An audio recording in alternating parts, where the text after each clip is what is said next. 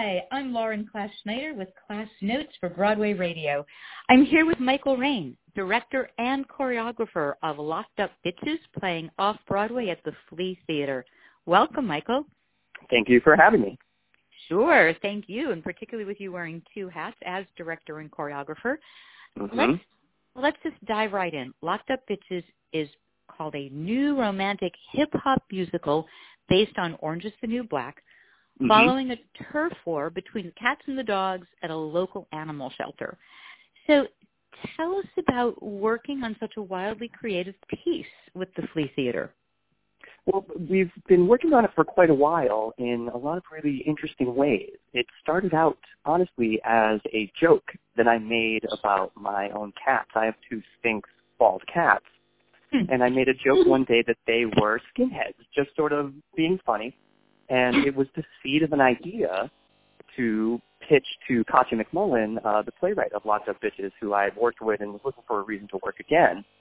And I said, based on that idea, would you be interested in creating a prison parody with cats and dogs in the roles? I wasn't uh, thinking of Orange is the New Black at the time. I was just sort of laughing at the idea of how fun it would be with how much uh, popularity there is with prison drama on TV to take that step back, put the animals in there, and really have a good laugh at what the serious issues are around community and turf wars and, you know, truthfully, racism and all sorts of things that are easy to look at when it's a dog versus a cat. We accept they hate each other.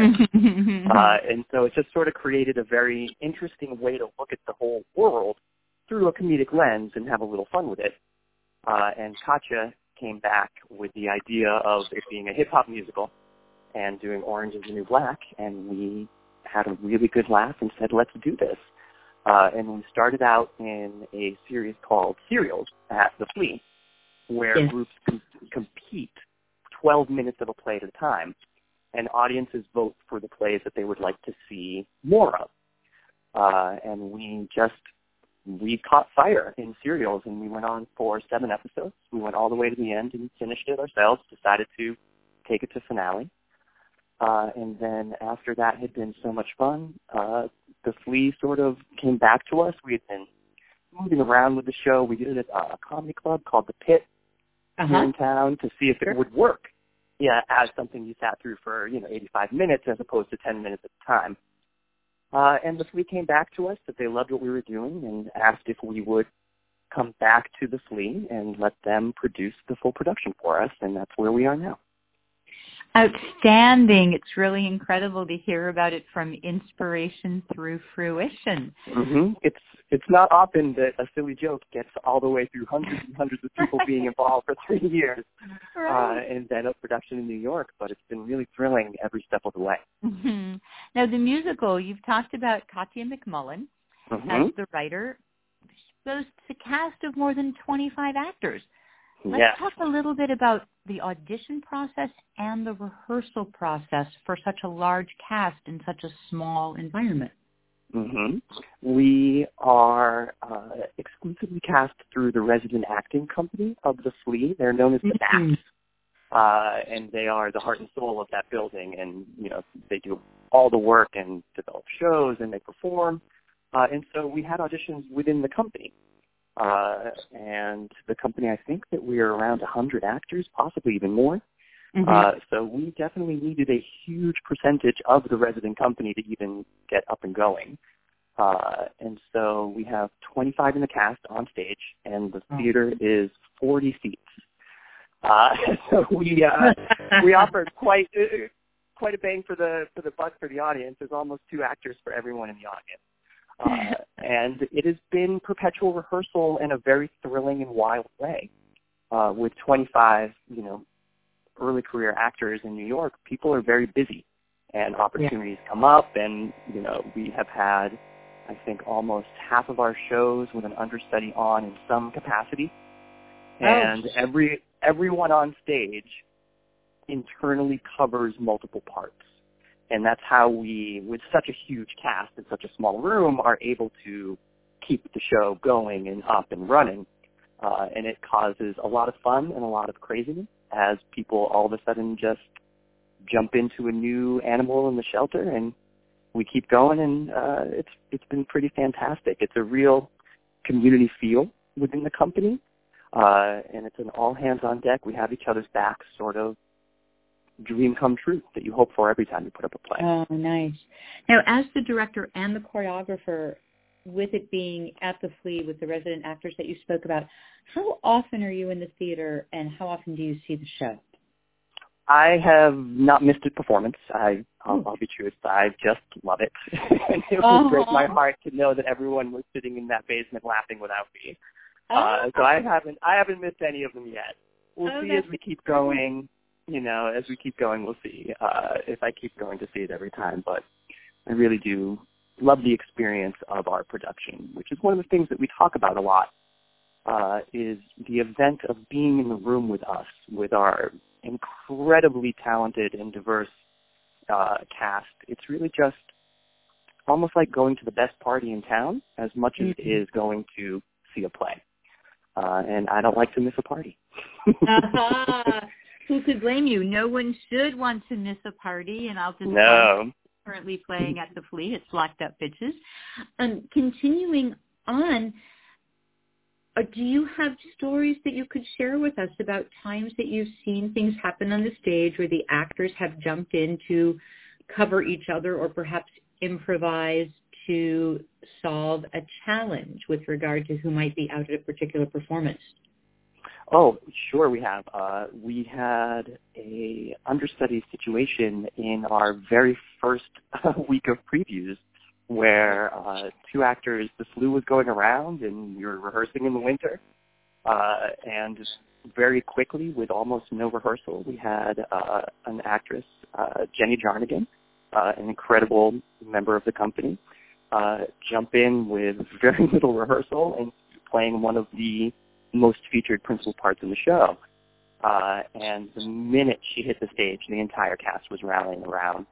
Uh, and the Mm. audience would have no idea that anyone was up there who hadn't been rehearsing the entire time. And just the entire cast is incredibly professional and, and covered Mm. each other's backs. Uh, we had a lot of fun with microphones up front because of the rapping.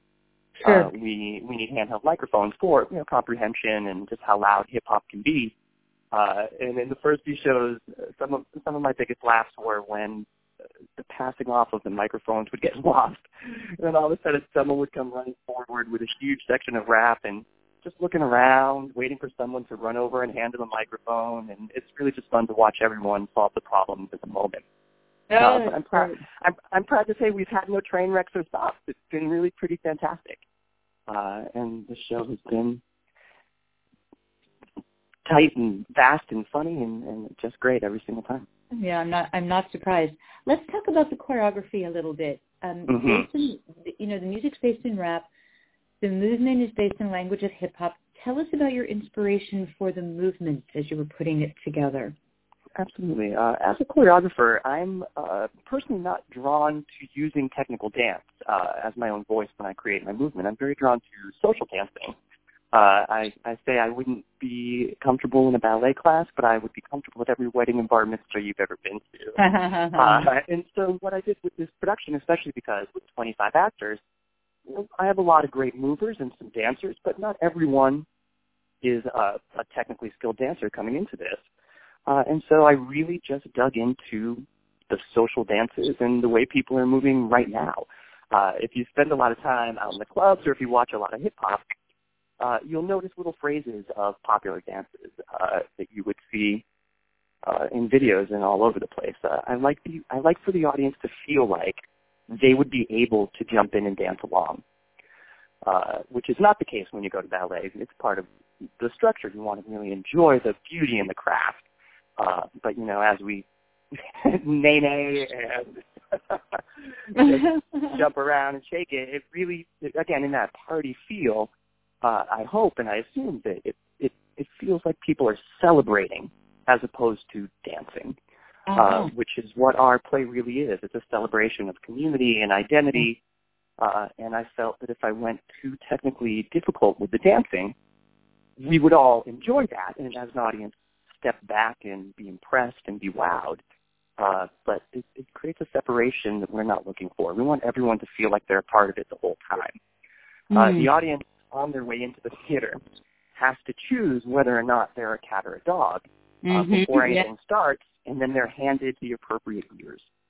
Uh, and the cast talks to the audience the whole time. We don't pretend that there's a fourth wall between us and them.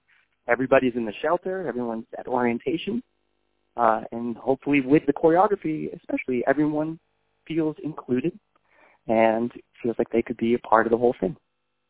Great, great. Uh, our last question. The New York Times calls the show brash, bratty, and unabashed in its embrace of queer sexuality. Mm-hmm. Michael, they did. think that audiences are resonating to the themes of the show the way that they are? Hmm, that's a good question. Uh, you know, I love that quote because I feel like it's really the truth of what we're trying to do down there. We we are celebrating communities of individuality. We celebrate people expressing who they are, and we celebrate that, especially in certain places and in the time we're in. It's very hard to put forward your true identity, especially when it could go up against a lot of judgment and truthfully a lot of people saying, no, that's not who you are. You're supposed to be this. Uh, and so then again, we get the, a little bit of the distance with the cats and dogs that we hear different reactions from different members of the audience when they are emotionally invested, moved. Uh, and we hear just as much from people who talk about their struggles with their personal queerness or with coming out with uh, gender identity. Uh, but we've also been getting a lot of really neat responses uh, from people who grew up in uh, mixed households uh, ethnically. Uh, for example, one of our characters, one of our actors, uh, has a black American mother and a white father, and he expressed that the conflict between the cats and dogs really resonated with his life growing up in that way and being confused about identity and uh, you know where he belongs and who he is and how he expresses himself. And I really feel that no matter who you are, and even if you're not dealing with you know the big issues right now with gender and expression and diversity, everyone knows what it's like to be told that they're supposed to be something. Uh, and everyone knows what it feels like when that goes against who you really are. And although we are very queer and very diverse in our story, uh, that's an extremely universal feeling, and I think that we have very luckily tapped right into that for just about everyone who sees it. Great. Great. Well, Michael, this has been terrific. I thank you for your time. Well, thank you. And your insight. I'm Lauren Class Schneider with Michael Raine, director and choreographer of Locked Up Bitches playing off-Broadway at the Flea Theater. Thank you. Thank you.